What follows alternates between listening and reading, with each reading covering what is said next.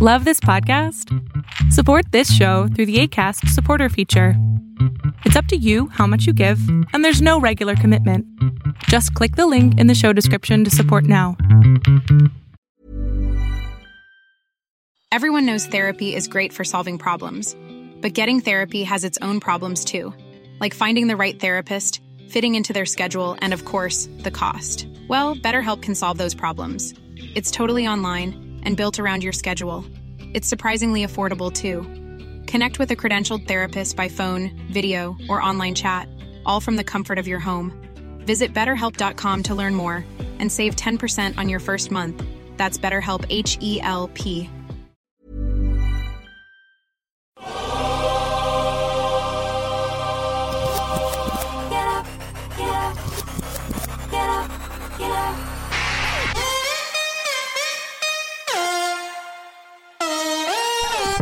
Welcome to On the Ball with Ric Bucher. Here's your host, Let's send it over to Ric Bucher. Ric Bucher.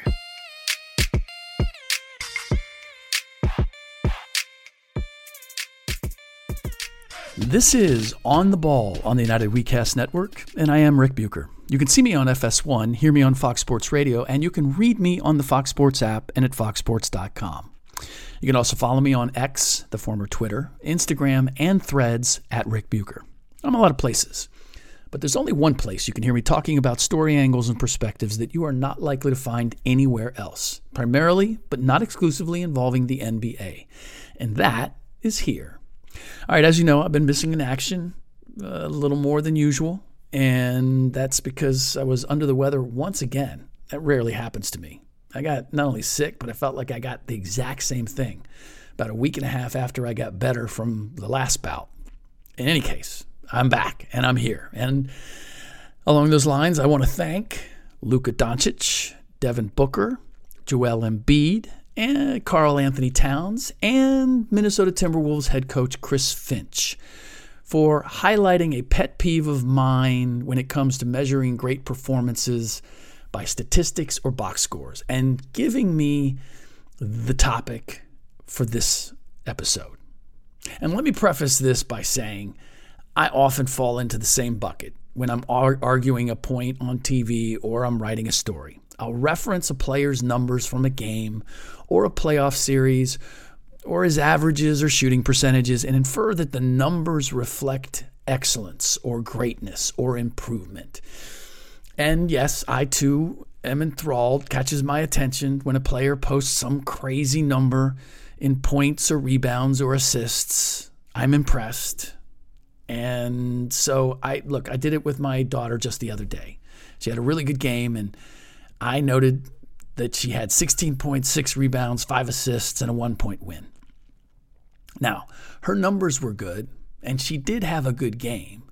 But it was when and how she got those numbers, because I, of course, watched the game, and what she was doing that didn't necessarily generate individual statistics. All of that combined and being in a win, a close win, that's what I was really proud of. That's why I thought that she had a really good game.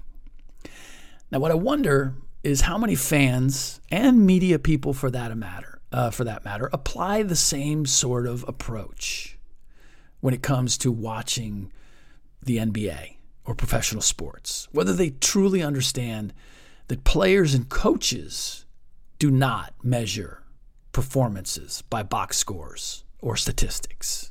Now, I know that players and coaches use the shorthand of stats as well, but that's all it is, is shorthand. And some of it is driven by they will do it in press conferences when they're looking at a box score it's easy. It's easy to reference.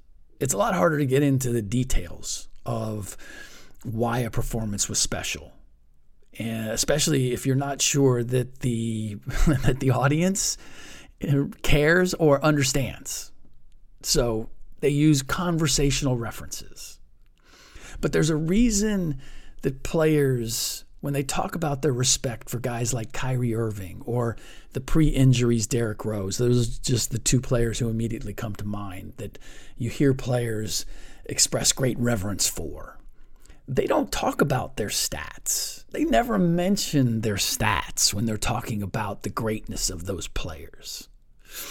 Now, when I mention players and coaches that do not measure players by their performances by box scores, I left out GMs. And I did it purposely because there are some now who, I'm told by agents, take a purely analytical approach when it comes to building a roster, or at least filling one out. For example, when they're looking for end of the bench guys, they will be in the market for a power forward off the bench who can average five rebounds and six points a game.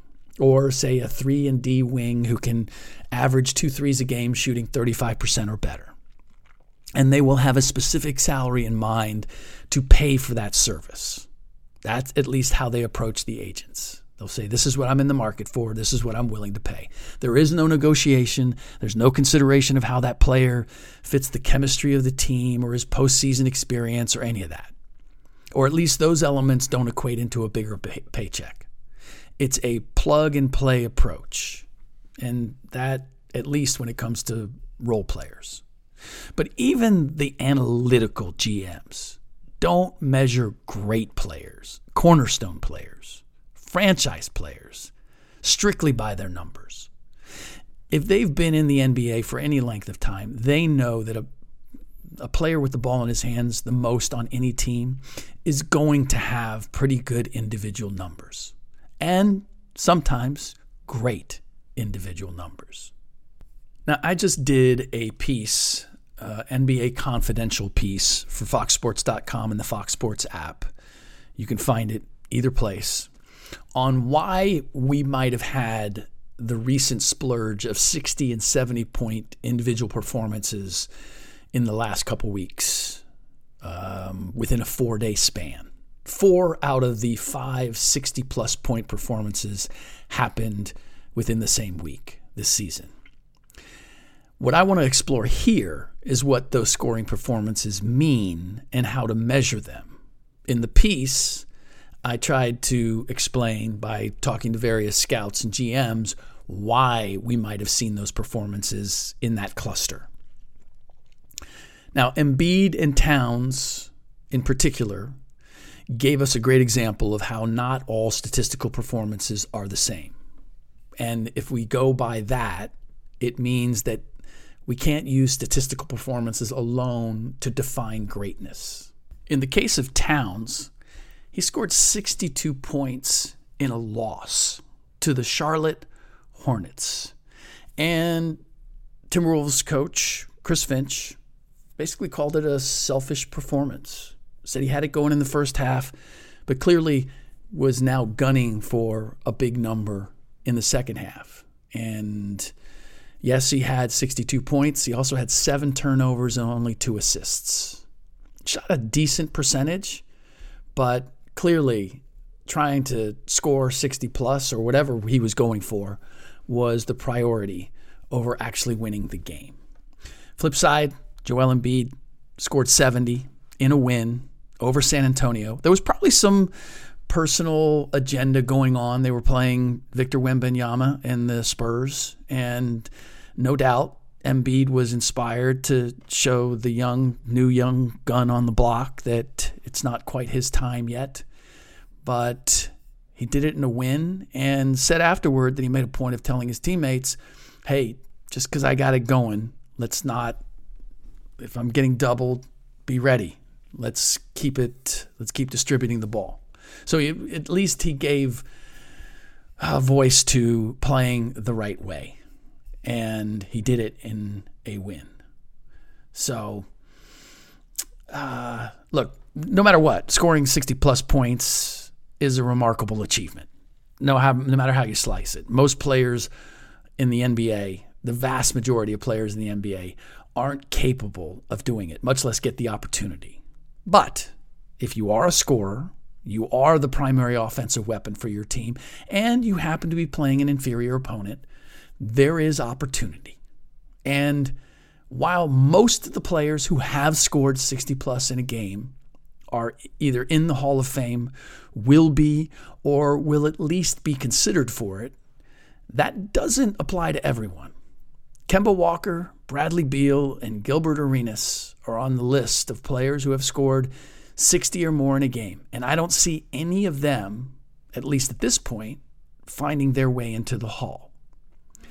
Both Kemba and Bradley got theirs in losses. And even Gilbert's might merit some sort of, I don't know, asterisk footnote because while it came in an OT, he scored 16 of his 60 in the extra five minutes. He had 44 points in regulation. But as I said, at least he won. And if we want to brand, spread this out to 50 point scorers, which is still a big number, still impressive, we're talking about guys like Tony Delk and Antawn Jamison. So that's what I'm not sure I understand about fans who celebrate performances, big performances, in losses. I'd say the majority of players don't respect the majority of big performances if they come in a defeat. Now, there are exceptions. Michael Jordan scored 63 in a double OT playoff loss to the Boston Celtics. And while Jordan took no satisfaction from the performance, Larry Bird said afterward that it was it was God disguised as Michael Jordan. And look, the Bulls were a massive underdog in that series. Jordan was early in his career, tried to single-handedly pull off an upset. There's reasons to believe it was impressive, but it's one thing for an opponent to express respect, and it's something else entirely when the performer takes pride in a individual statistical achievement in a loss. That there are fans and media who now get giddy over, let's say, their favorite player doing something extraordinary in a loss or advertising it as proof that they are great is what really bothers me. It's as if we've lost sight of what matters most, which is winning the damn game. Or at least it should matter the most.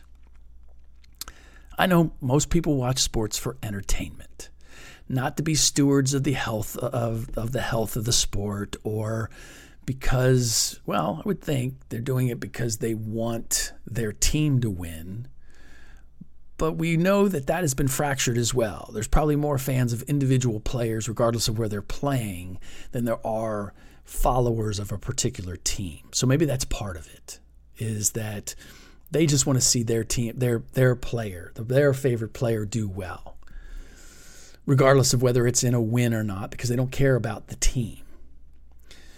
But it's like continuing to eat at our favorite restaurant and posting rave reviews about it, even after its quality and service falls off. If we accept inferiority or decline, then there's no motivation to improve the product. And I don't honestly don't know if fans and my media brethren understand this, but we set the bar. We, fans and media, set the bar for what we consider important and valuable what we consider true greatness. And I'd have to say, of late, we are dropping the bar. We set the bar by, well, with our time, attention, and pocketbooks. And we don't when we don't recognize how today's numbers are being accumulated, when we don't prior, prioritize winning as an indispensable part of being considered great, when we don't take issue with cheap tricks to gin up the game so that it's easier for players to look like they're doing something extraordinary when our eyeballs tell us it's different, then we are inviting confusion and medi- mediocrity into the game. And we are lowering the standards. So we are allowing how the game is played to deteriorate. And I get that we all have our favorite players but fandom can't or shouldn't get in the way of wanting the, the, the game to be played at a high standard, which it is not right now.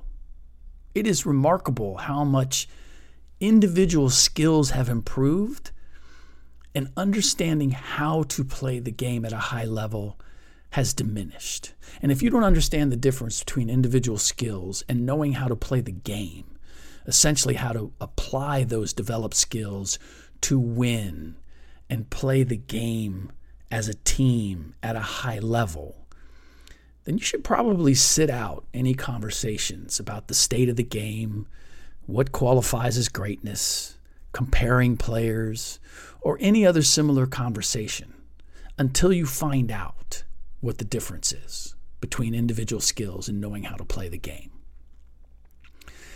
It's a bit like the controversy surrounding Brock Purdy, quarterback for the 49ers, headed to the Super Bowl, and comments made by former quarterback Cam Newton about Purdy being a game manager, which has been a tag used in most conversations to downgrade a quarterback's contribution to his team's success. At least it has been in the past. A diss, if you will. And Cam has tried to clarify that he did not mean it as an insult, as much as it sounded like one. And I would say, one, I don't think he's been successful in that. And two, I do believe he is using the term to qualify Brock's ability as a quarterback. And this is how I see the matter. Purdy's greatest strengths are his mental toughness, his resilience, and his decision making. And what seems to have been forgotten is that he did all that he did this season after having a ligament torn in his throwing elbow, the byproduct of getting his arm wrenched while throwing in the middle of a chaotic pocket in the playoffs a year ago against the Philadelphia Eagles. I don't know if someone who hasn't had a sports injury can appreciate this, but having to go back and perform over and over again without hesitation, with full confidence, with full bravado, at full speed, in a situation that caused you great pain and abruptly ended your season and required months of recovery and rehab to get back, that is not easily done. And Brock has done that. Have all of his throws been on point this season? Of course not. Nor should that be expected by someone coming back from his kind of injury. I would say this isn't the same isn't the same as a quarterback coming back from an ankle or knee injury or some other ailment. Yes, those take time and toughness to get past in live action as well. You blow out an ACL, it, it takes any athlete time to fully be confident and cut without thinking. But those are not like an injury to the very body part that is critical to accurately throwing the football. I'd say an elbow injury is even tougher to get past than a wrist or shoulder injury because it's so vulnerable in the act of throwing.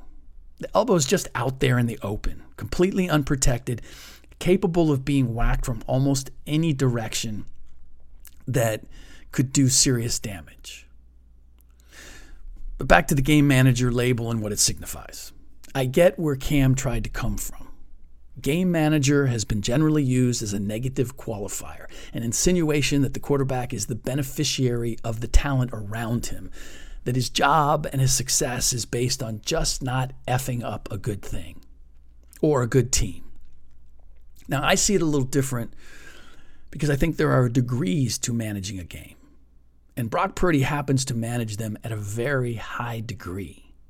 That's why he's able to not be good for half the game and then end up and then end up making enough plays at the end to win it. Now how's, how is that? Because managing a game, as I see it, comes down to a quarterback's decision making.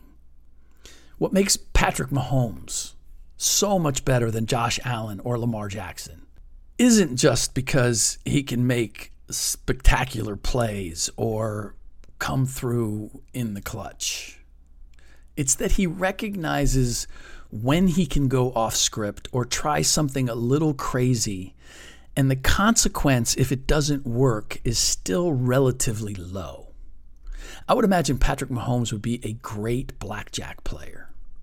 I'm thinking of the pass he made to Travis Kelce on a third and long in this game against the Ravens that Mahomes threw on the run. He was about to get hit, and Kelsey had to lay flat out to catch the ball.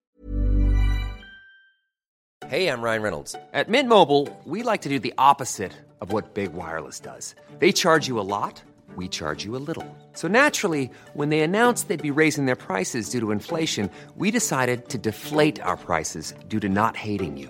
That's right. We're cutting the price of Mint Unlimited from $30 a month to just $15 a month. Give it a try at mintmobile.com slash switch. $45 upfront for three months plus taxes and fees. Promote for new customers for limited time. Unlimited more than 40 gigabytes per month. Slows. Full terms at mintmobile.com.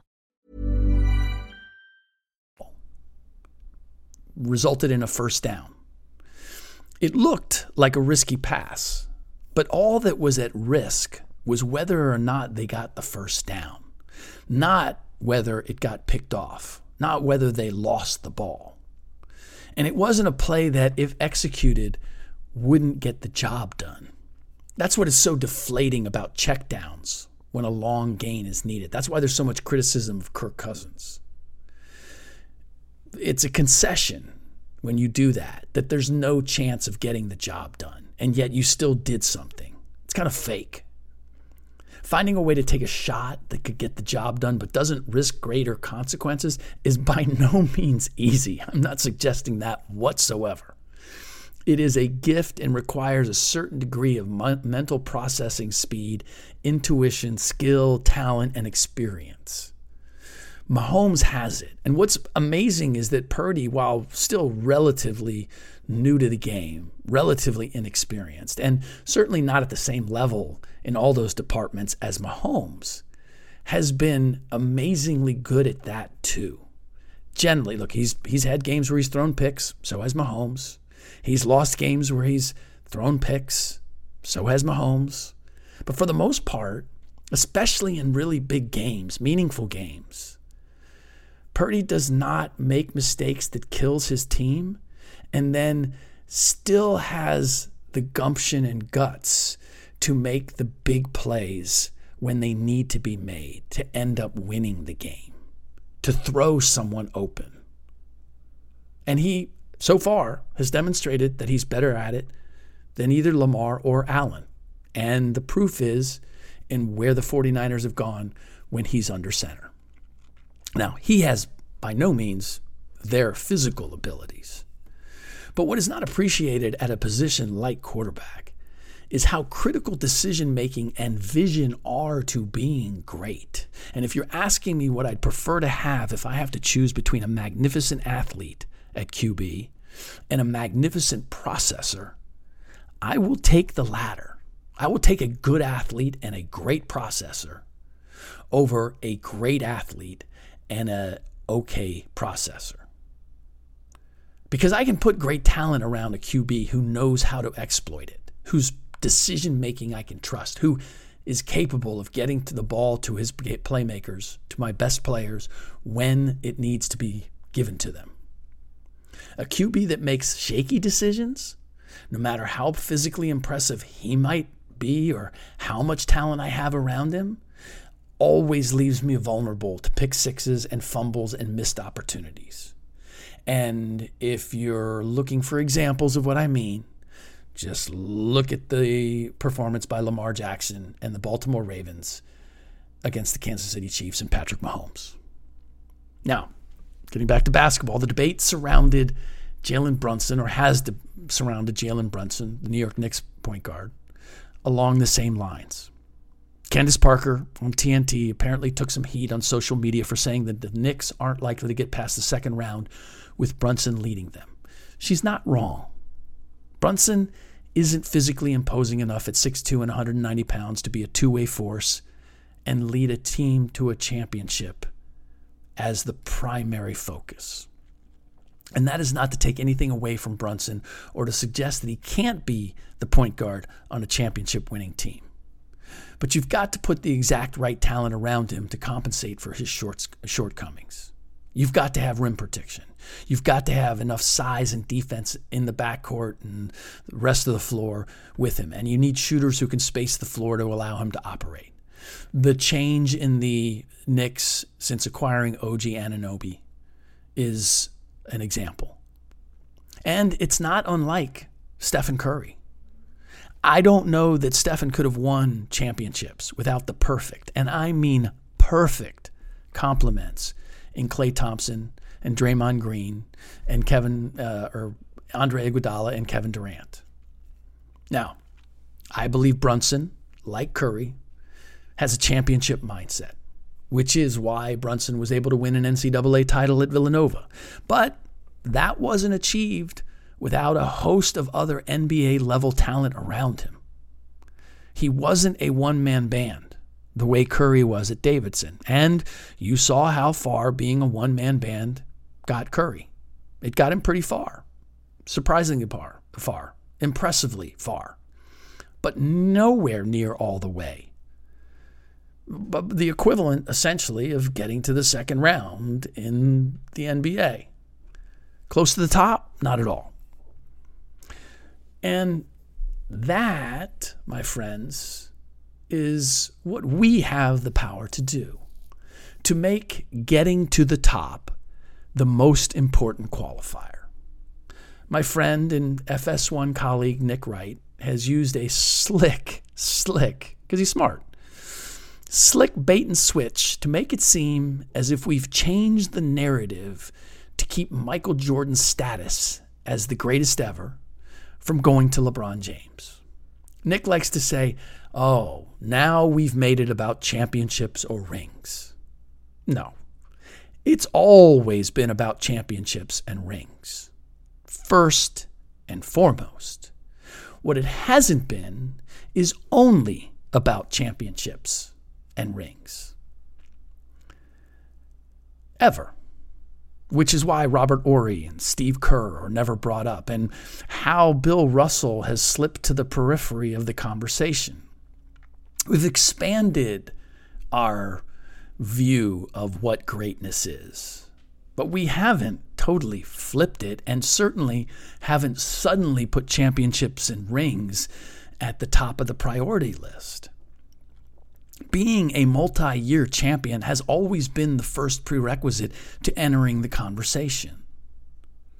And then it was let's drill down to the other elements the role and contribution and overall importance that a player plays in winning those championships, individual statistics, comprehensive level of talent on the team and the competition, coaching, etc.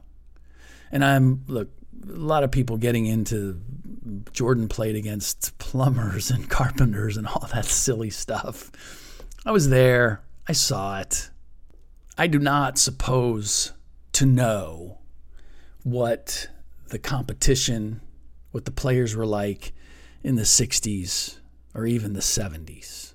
Pretty much, I try not to have an, an opinion about very big subject type things outside of what I've mm, experienced, I've witnessed, I've seen, I've covered extensively firsthand. And I've been covering the league extensively since the 90s. So don't tell me about levels of competition and why the game might have been, or the competition might have been inferior back in the day. Where the narrative has changed and let's be clear, it has been changed by pushing the LeBron as GOAT narrative, is shifting it to LeBron getting to the finals so many times, 10 times, and being the game's all time leading scorer, and winning titles with three different teams, and a whole host of accomplishments are, granted, unique to LeBron.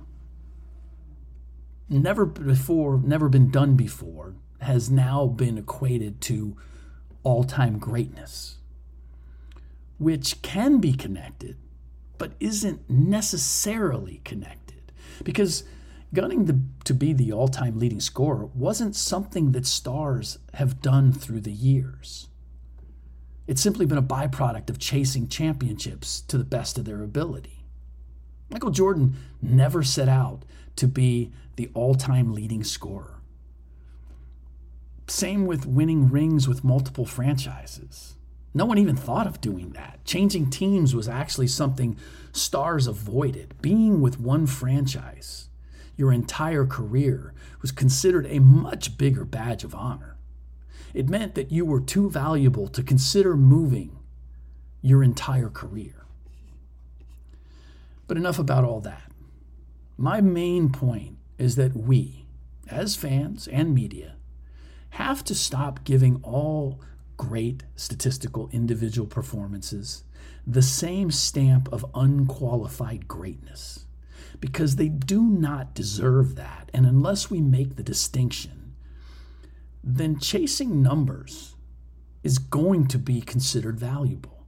And let's face it, watching a player chase numbers is not entertaining, which is why we watch, right? To be entertained and to appreciate and witness true greatness. All right. That does it for this episode of On the Ball on the United WeCast Network. Please rate and review the show on iTunes or wherever you get your podcasts. Before I go, I want to mention my sponsor, the men's fashion brand Mizzen and Main. You can find their catalog at Mizzen, M I Z Z E N A N D M A I N com. I'm currently on a work trip, and half of my suitcase was Mizzen and Main gear because Mac mixes and matches easily. And if I need to wash anything, I can wash it, I can hang it, and it's ready to go. I don't need an iron, I don't need dry cleaning, I don't need any of that. Uh, I wore a pair of their joggers and one of their t shirts on the plane. Now, that sounds casual as hell, but their style is so crisp that I walked into a four star restaurant for dinner after I landed, and I did not look the least bit out of place. Didn't get a, second looks from the hostess or the waiters or the manager or anybody else. And I could not have been more comfortable making that cross country flight. I've taken up golf, and they've got a great selection for that as well. Use the promo code BUCHER, my last name, 35, for a discount and let them know that I sent you. In my next podcast, I feel like we have to talk about the All Star selection process. The more I think about the importance that we give being an All Star historically, the more strongly I feel that we need to fix how we hand out that honor. And I've got a few ideas, and I will share them with you in the next episode. In the meantime, as always, thanks for listening.